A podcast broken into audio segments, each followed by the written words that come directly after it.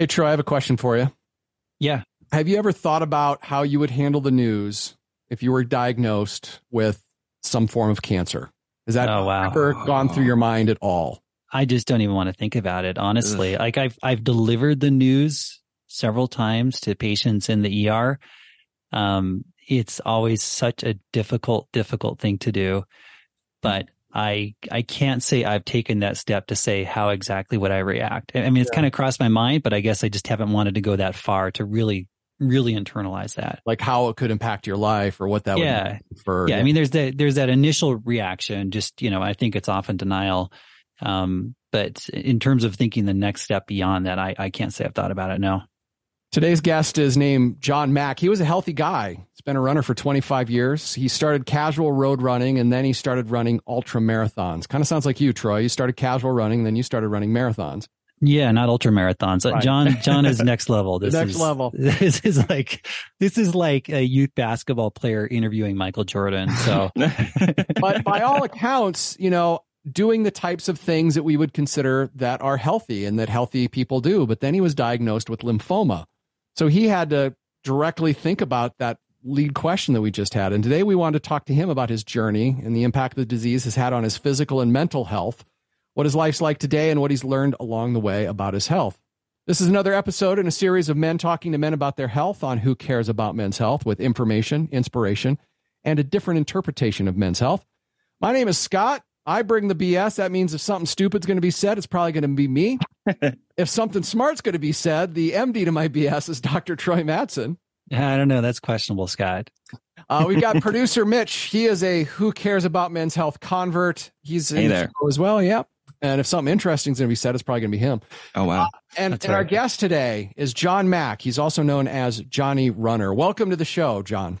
Hey, thank you so much. I'm uh, really privileged to be here. Um, before the diagnosis, did you ever stop to consider how you might react to getting major health news like you received when you found out you had lymphoma? Yeah, I didn't. I mean, Yeah. I had, you know, like, like, why Sure. wouldn't we, right? yeah, I mean, I had some help, you know, some health things, but nothing, nothing like that on that level. Yeah, I think uh, us guys sometimes just kind of take our health for granted, right? hmm Um, so when did you realize that something was up? Because by all accounts, as I set up in the intro, and you can correct me if if I if I was incorrect. Um, you you were a healthy guy, right? You were doing the types of things that people think healthy guys do. I'd imagine your diet was pretty good. Maybe you could tell us a little bit about what your lifestyle was, and then tell us about when you realized something was up.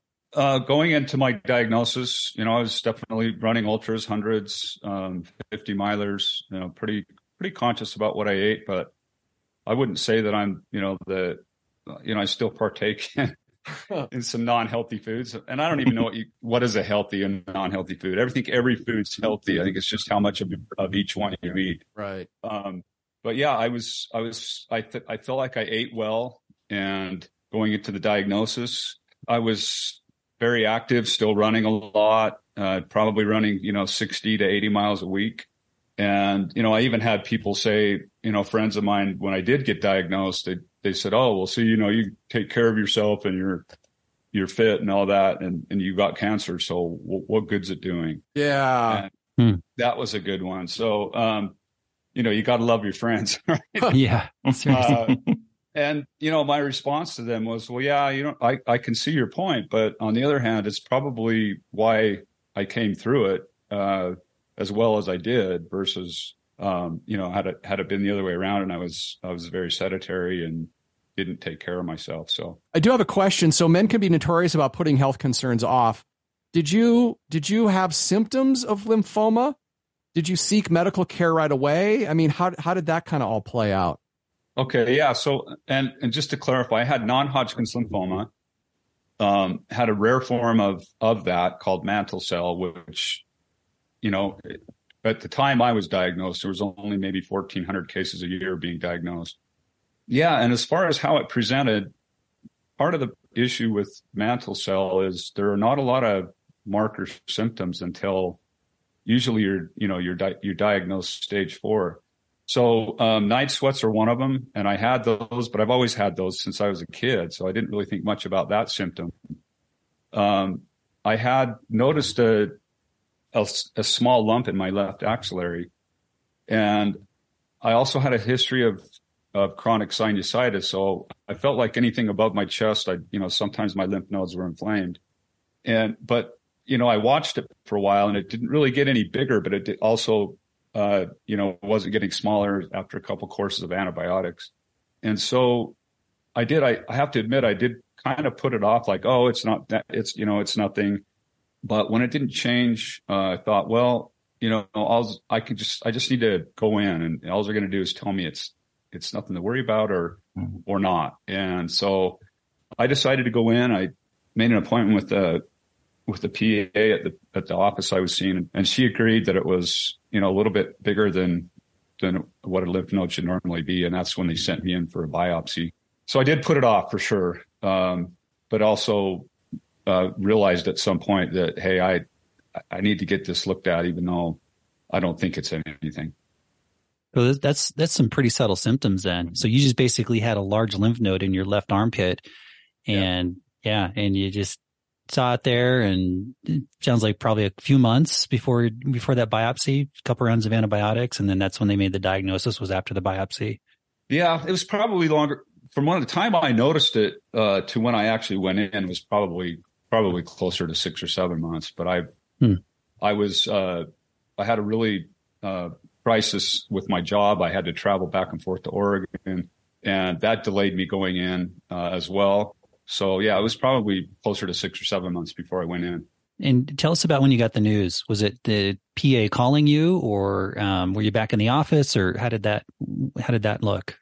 Yeah, the surgeon called me, um, and they let me know uh, that I had been diagnosed with the mantle cell.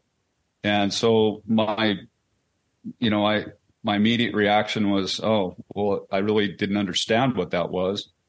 Um, but I also said, well, I'd like to get a second opinion on the biopsy. So they had some tissue left that they sent up to Huntsman, and Huntsman, you know, validated that the the biopsy and said it was definitely mantle cell. Um, you know, I think get a little uh it's funny how like even 11 years later you get you get verklempt when you start talking about it but um even before the surgeon gave me the diagnosis i when i was getting the the needle biopsy on the table that i think at the point they the needle went in a couple minutes later uh, i just knew i had something what made you feel that way? Do you think? I just felt like the part of it was just, you know, the feeling of that of the needle going into the into the lymph node, and I just I can't even really explain it. But uh, I reached over uh, to my wife who was in there with me, and I just said, "I think I got cancer." Oh, hmm. wow. That diagnosis did that feel a little bit like a betrayal. I've heard other guys that mm. um, take care of their health, right? Mm-hmm. Um, one in particular who wasn't super healthy and then decided, you know what, I'm going to start eating better. I'm going to start running. He did start running. And three or four years later, got a diagnosis with prostate cancer and just uh-huh. felt like that was a, a huge betrayal. Like, you know, kind of back to that joke. Here I am. I'm taking care of myself, but I still get this illness did that feel like a betrayal? How did that how did that feel, or was it just out and out terrifying? Yeah, I don't think it felt like a betrayal. I think it just felt like I was running down the trail and somebody jumped out with a with a two by four and hit me in the forehead. Hmm. And I think, you know, once once you have that feeling and that initial realization and um, what's going on, is you just I just decided it's like, well, I got this. These are the cards I've been dealt, and I have to you know, I just have to be laser focused on uh, getting through it and not letting the the diagnosis define me. I just got to, I just got to fight now. How long did it take to get to that point where you felt that way? I went through the process before I had my initial um, intake with my doctor, um, with my hematologist up there at the Huntsman.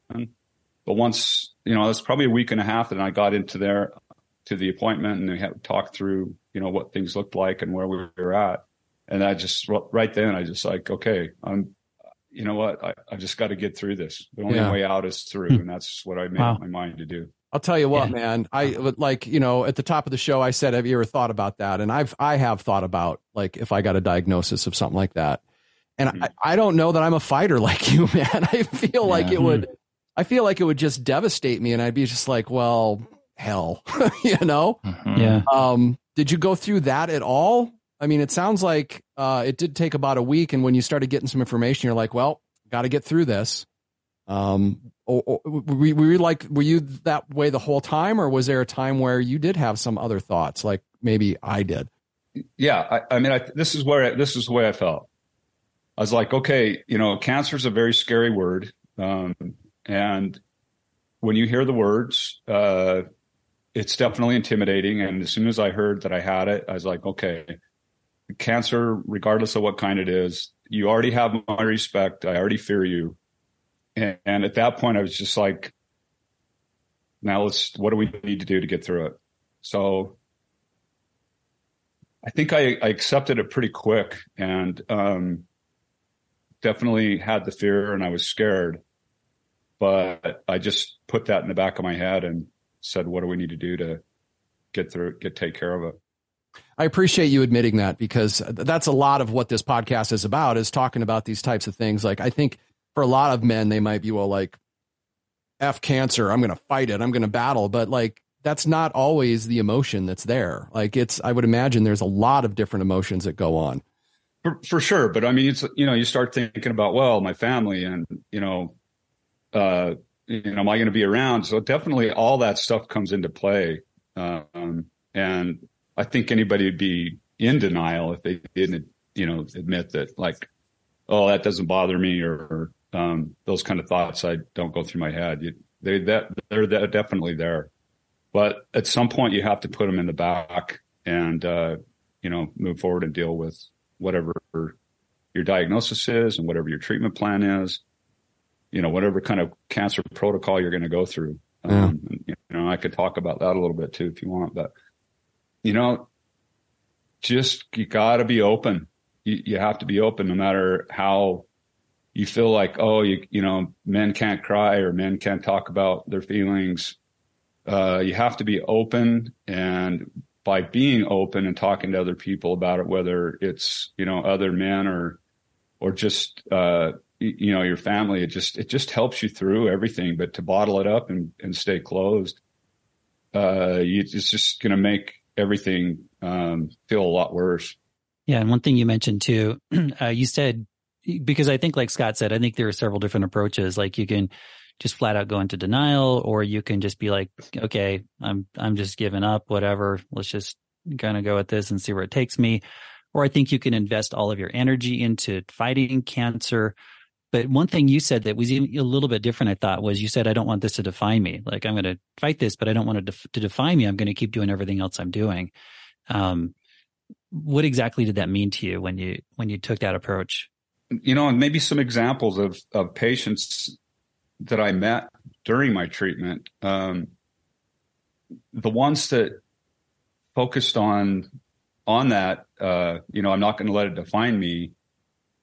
Uh, I, I just always did better in their treatment and recovery. And the ones that said, you know, that just hated cancer and um, focused on what they can't do anymore versus on what they can do, uh, and just had a really, you know, kind of a negative feeling about cancer. They didn't do so well, and some of them didn't make it either.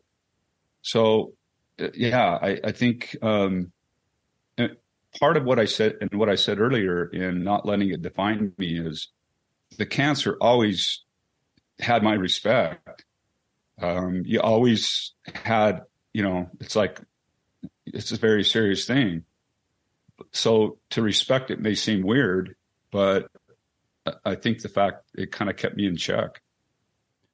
And you, I think it's fair to say you define yourself and identify as a runner. Would that be fair to say? For sure. Yeah. So I do know that during your treatment, which um, maybe you could take a couple of uh, a couple of seconds to tell us how intense it was, because it's pretty intense. Chemotherapy, and then some stem cell transplant uh, has some impacts on your body, I'd, I'd, imagine. Tell us a little bit about that treatment, and then I want to get to um, you saying, no, I'm going to continue running, even when the doctor said, eh, maybe that's not the best idea. I want to talk about that a little bit. So tell, tell us about the treatment and how intense that was. Yeah, my protocol was uh, it's called hyper-CVAD um, with Rituxan. And um, I went through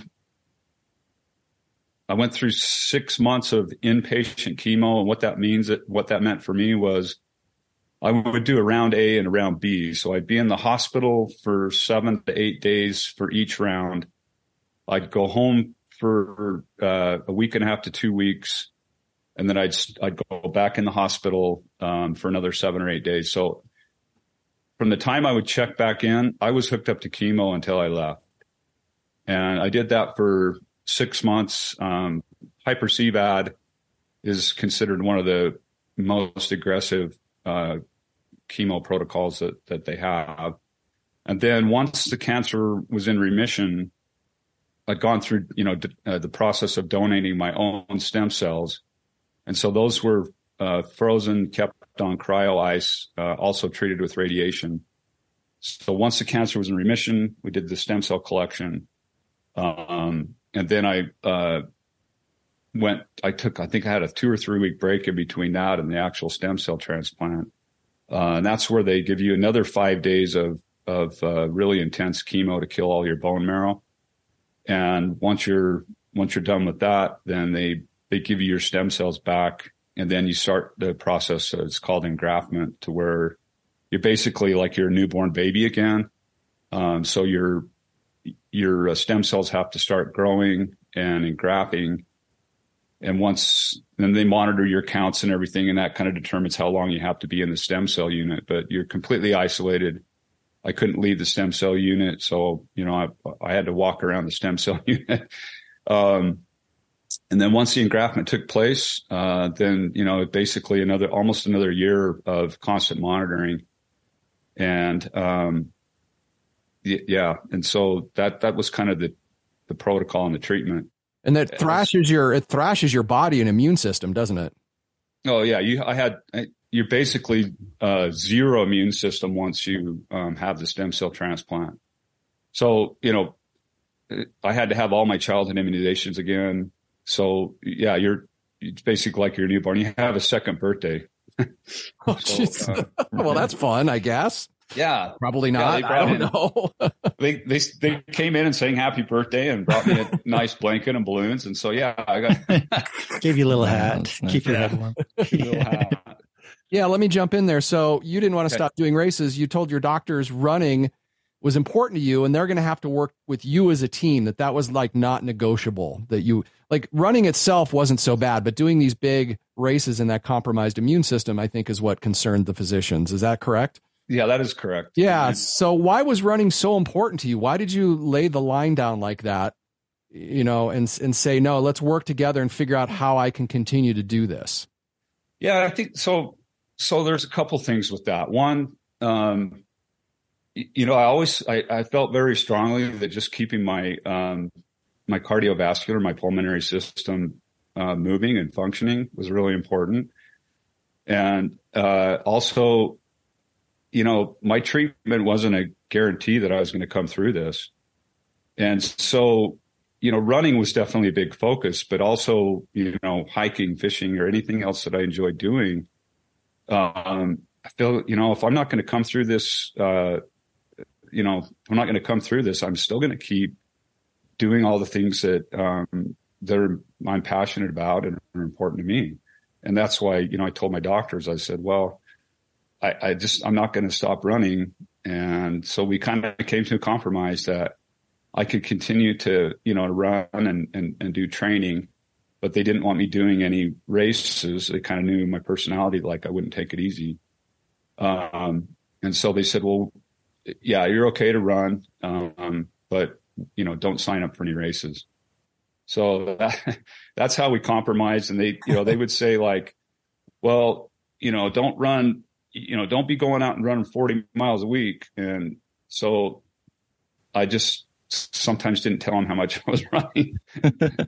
so were you still doing 60 to 80 miles a week? No, I wasn't doing that much. Not um, quite. So dialed it back a little bit. I, I, figured if I negotiated on the high end and ran, you know, 25 to 30 miles a week, then I'd be okay. yeah, sure.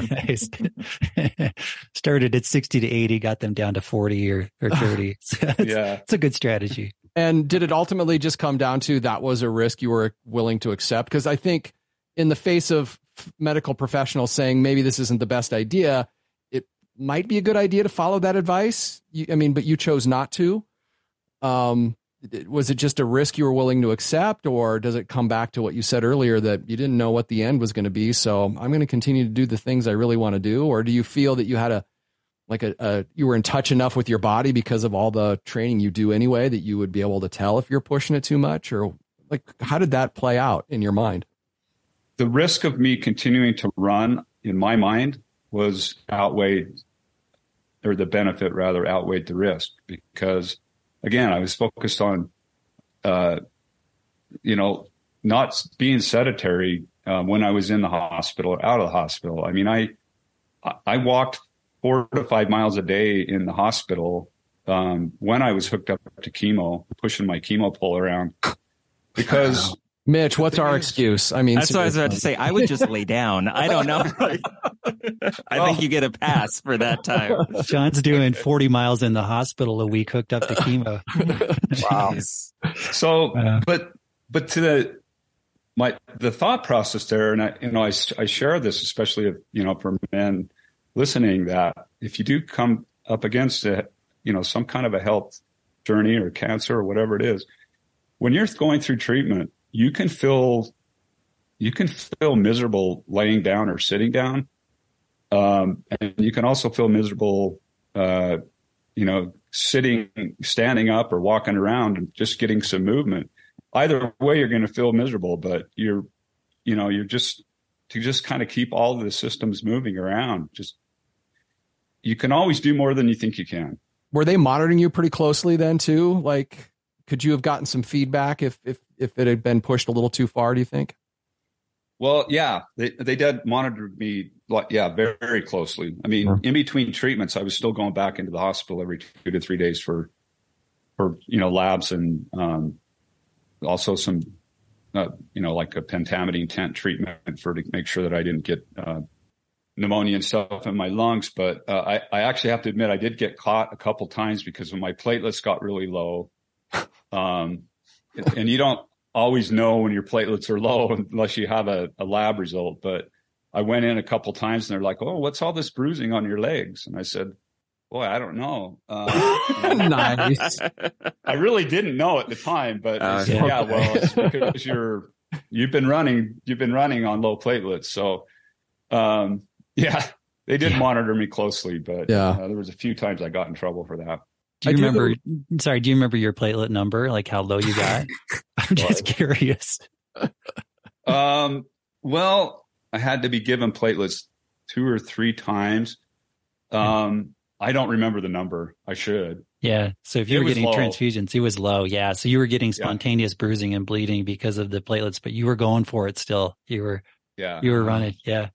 Hey, I'm going to speak here not as a physician, but just as a guy who just really admires what you did. I hope if I ever face what you did that I do the same thing. And I know the doctor said don't do it, but to me, it's, it's impressive. And I think too, the challenge is that doctors have, you know, there are no studies of what activity is appropriate for someone who at baseline runs 60 to 80 miles a week.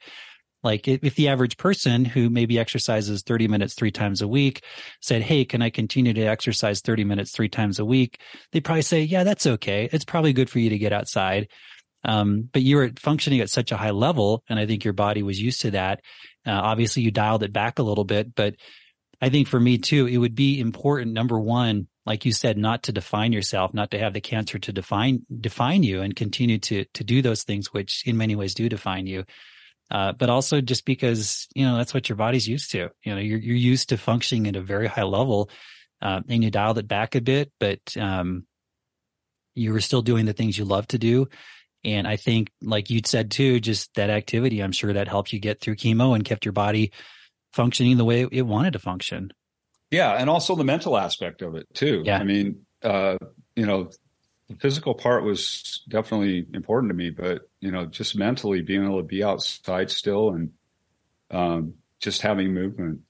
Yeah, being outside. Yeah, I I can I can only imagine. I'm sure that was huge. Just yeah, just that, just the the you know the runner's high. Just the just the that feeling of just being out in nature and exercising. I'm sure that like and I love how you said too that you can be sick lying down, or you can be sick and be up moving around and feel miserable. Either way, you're probably better off feeling miserable if you're up moving around. So that's yeah, I think that's an important thing. Tell us a little bit about depending on other people, uh, which was a part of your journey. I had seen an interview with you where you said something to the effect that nobody recovers from cancer alone. Um, and in that interview, much like here, you got a little bit of uh, an emotional. Um, and I think that's important for us guys to talk about because we a, a, lot of times we guys feel like we have to project this strong image all the time that we mm-hmm. can't you know we can't show other emotions like anger is the only emotion we're allowed to show sure. yeah, yeah. Um, but i love that you talked about that um, nobody recovers from cancer alone tell us about the importance of the support group in your life and who that was your wife was with you so obviously she was an important part so you can talk about her other people yeah, for sure. So my wife, um, my two daughters, uh, now 30 and 20, um, they were a huge part of the support and, you know, my, my sister and, and just so many friends and, you know, not to mention just all the people at Huntsman. Um, I, I remember my first impression coming into Huntsman and I walked through the front doors and you know, I was just expecting to feel like I was walking into you know a hospital, and it just didn't feel that way. It felt, uh, you know, it kind of felt like I was walking into a hotel, and so just all of the support um, and and just yeah, I mean, it, it was key. I, I I was laser focused on you know doing whatever it was I needed to do, but I couldn't do that alone and you know just the things and you know that like I had people come over and uh, you know take care of the yard because I wasn't supposed to be around dirt with my immune system being the way it was, um, and just you know people people come out of the woodwork. You know that really filled my heart when you just said like something as simple as coming over and helping with the yard work. That that must have yeah. felt pretty good, right? Like to know somebody was there and they had your back. Did, yeah. Yeah. Yeah. It felt good and it, it felt good, but at the same time, one I, I learned a I learned a lesson there that I was uh, not great at receiving help. I knew that was coming. yeah. I mean, I, yeah, right.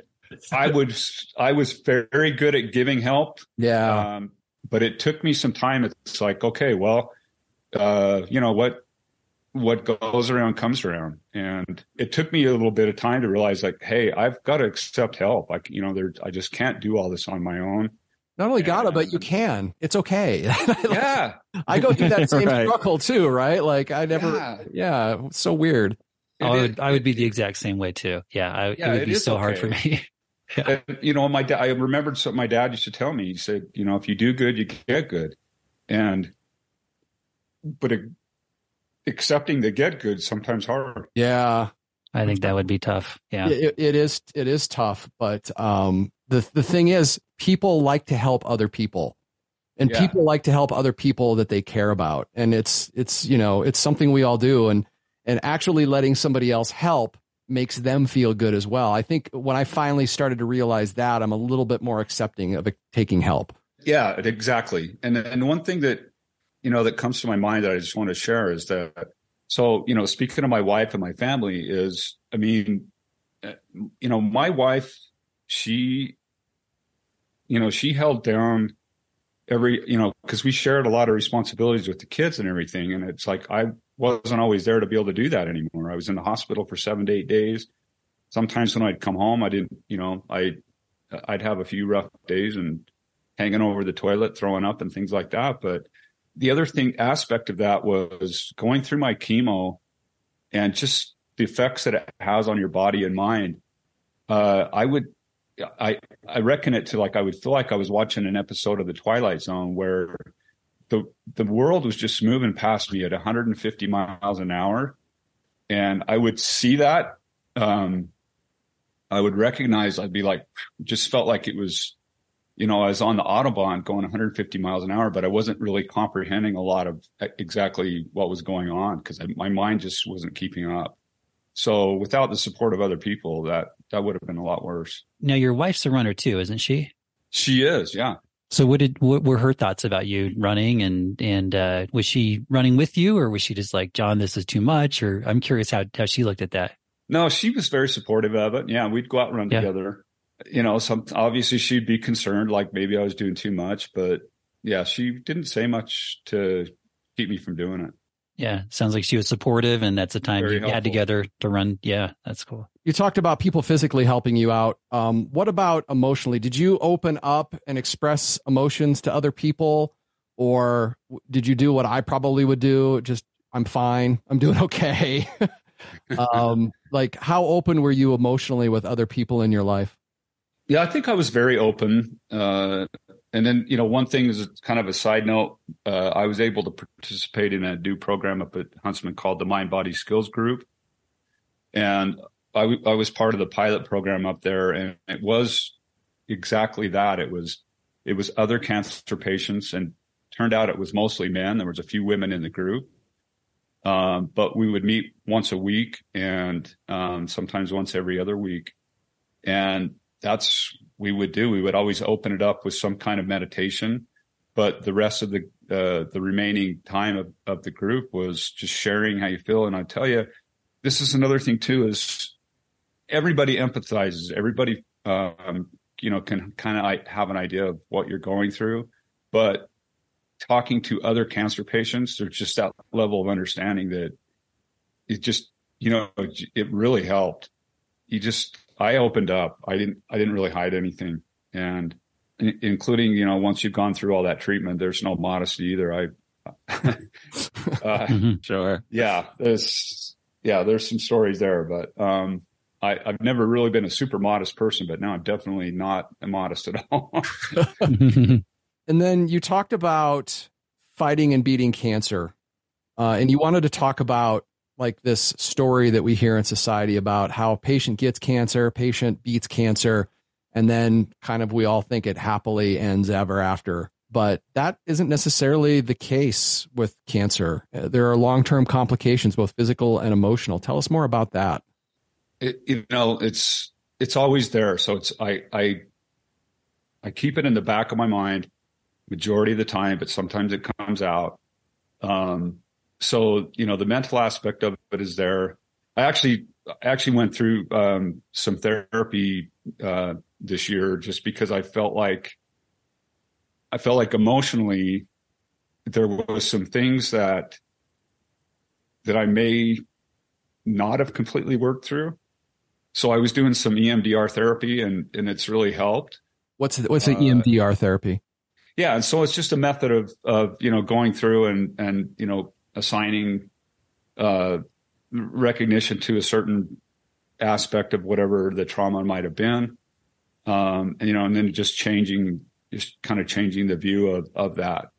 Um, you know, like an example would be that the feeling you're getting, assigning it a, a shape, a color, um, and you know, and, and then you know, just and then changing that changing that. So it's kind of that's kind of an undersimplified way of looking at it, but um, so I definitely did that, and I think it helped me. Um, I had a few things that I was still holding on to, but um, the the physical aspect of you know surviving, you know, specifically one thing that I've dealt with quite a bit uh, is I'm now immune compromised, and so I go, you know, I go in every six months um, for for lab work for my immune my my immune system and they found out that about five years post treatment, I started, I started getting, you know, hospitalized with simple viruses like RSV and human metapneumovirus. And after the second hospital stay, I, you know, my allergy doctor is also an immunologist. And I just said, Hey, I, something's not right. I shouldn't be ending up in the hospital with these viruses. And, um, so we did the blood work and found out that my immune system was uh, was definitely compromised. And so, as a result of that, um, that's something that I deal with every day. Um, you know, I, I still have to be careful when I go out. I wear a mask everywhere I go. Um, but I also have to do a, what's called gamma therapy. So every 21 days, um, I give myself, uh, home infusions with like a subcutaneous needles. And so I'm treating my immune system and, you know, as far as my doctors uh, know right now, it's something I'll probably have to do the rest of my life. And so it's, it, you know, it's, it's better than what the outcome could have been, but it, it's definitely, hmm. it's definitely something that, um, I wish I didn't have to deal with afterwards, but hey, I'm still, I'm still here. I'm still kicking and I'm still running races and crossing finish lines. Has your has your definition or philosophy of what health is changed? Like the John before the cancer diagnosis versus the John now. Do you think of health differently? I think that I'm you know I'm just grateful every day that I get up and I'm I'm not ill, and if I do get ill, you know, hopefully I get through it quickly. But um, yeah, I definitely think it's it definitely changed that perspective and just being looking at my health for being more of a gratitude perspective than just you know oh i'm you know i'm healthy and i'm doing these things and that's why i'm healthy. People say well you know how's your health? And i say well my health is great right now until i get sick. Sure. Yeah and it sounds like like you mentioned you're still obviously you've been to, you reached that five year mark and i'd agree that's a huge milestone but you're still having to deal with some of the consequences of chemotherapy and some of the impacts on your immune system and uh, the lymphoma itself. Um, where are you with running now? Yeah, so I run a couple races this year. Uh, ran um, 50 miler in June. Um, I just finished a 70k in in the Tushar Mountain Range. Um, Again, Mitch, what's wrong with us? I, that's what I was about to say. I don't know. Troy, what's wrong with you? Why aren't you I'm the one. I'm like, what's wrong with me? Yeah, John's doing this. Yeah. And uh, I have Wasatch 100 in September, so that's wow. leading up to you know my big race. I I actually took a few years off of racing during COVID just because I I didn't feel like I could run the risk of participating in races with my immune system the way it was. Yeah. And you know when I say my immune system isn't working, it's not that it can it should keep me from doing what what I would normally do. It's just my you know my exposure to getting sick is just a lot higher risk. Yeah. So Wasatch 100 coming up. So another 100 miler. What number is this for you? So this will be my um this will be my 12th start and 11th finish. Um, wow. I had one year where uh, I was going for number 10 and I had a I had a mechanical issue with my hip and I just, I had to, I didn't know what it was and I didn't want to keep pushing my body. So I, I dropped out of the race. But, um, yeah, this will be my 11th finish this year. So, and that's amazing. Yeah. You know, it's a, for me, Wasatch 100 is a, you know, it's, it's a huge thing because I, it was a goal of mine to run the Wasatch 100 uh, a year post uh, stem cell transplant. In fact, I, you know, I, I ran Wasatch 100 exactly one year of my anniversary of checking in for stem cell. Wow. That's awesome. As we wrap this up, what lessons have you learned from this experience that you think could benefit other men? The big message I would say is whatever health journey it is, um, you know, acknowledge it, accept it. Uh, but, you know, again, don't let it define you.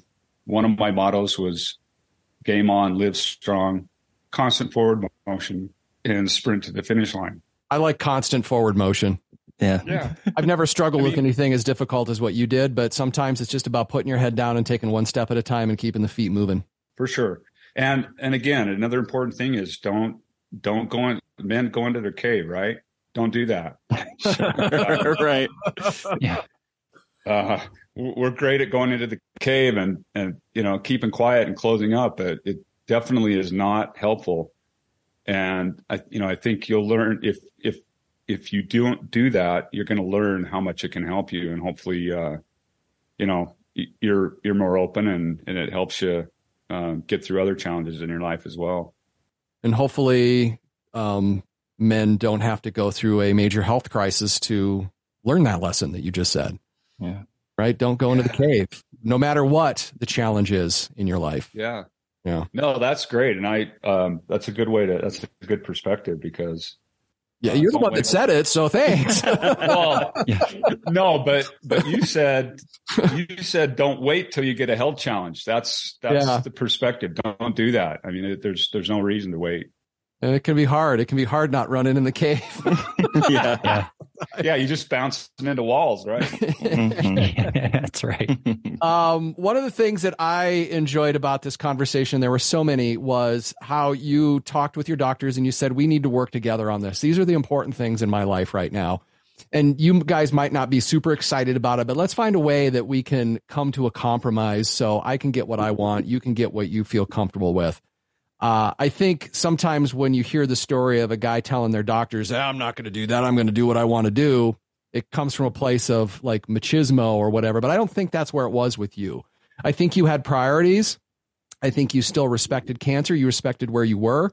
Mm. Um, and you just said, Hey, no, that, that this plan does not work. Let's try to figure out a plan that can. And I love that part of the story. So thanks for sharing that. Oh, for sure, and definitely not machismo. That was that was my that was just my way to say uh, if I'm not going to come out this the other end, I just want to continue to do the things that I enjoy doing, and it wasn't coming from that perspective at all. So that yeah. that was an important clarification, Scott. Uh, Mitch, do you have a takeaway? I don't want this to come off wrong, but it, what is so interesting is a lot of times when it comes to health, and we've talked about it on the show before, especially men's health, like this idea of you have to be strong. You have to be John Wayne. You got to be the one who, you know, tells the doctors to go F themselves and you're the strongest guy in the room, et cetera. That, like, that's, that's the hero journey that we're told. And when I think about myself and some of the struggles I've had, you know, I, I, it feels like you can't measure up. And so to hear John's story, thank you, thank you so much for sharing that it was hard sometimes and you did need to rely on other people, right? You didn't do it by yourself. No, and so you know, and that's that's not to like lower or make you any less of like a, a, a supermodel or superhero, right? But like that's that's such a different reality than we're often shown in media. And for me, that was extraordinarily helpful to hear. Oh, good. Yeah. Yeah. I mean, I think this has been just remarkable to hear your story, John. And it's led me to reflect a lot on that initial question we started with. Like, how would you accept or how would you feel if you received a cancer diagnosis? And the simple fact is that half of men are going to get diagnosed with cancer at some point in their lives.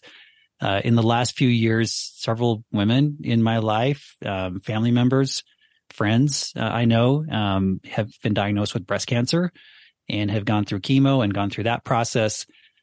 And I think hearing your story, John, and then knowing their stories as well, I'm just so impressed with so many people and just the way they handle it with such grace and resilience. And like you said, they just keep pushing forward. They don't let it define them. Uh, and I hope if or when that day comes for me that I can do the same thing. So I appreciate you sharing that with us. Oh yeah, thank you. And you know, just just to kind of end on there, I received a, a lot of gifts going through cancer, met a lot of uh, incredible people.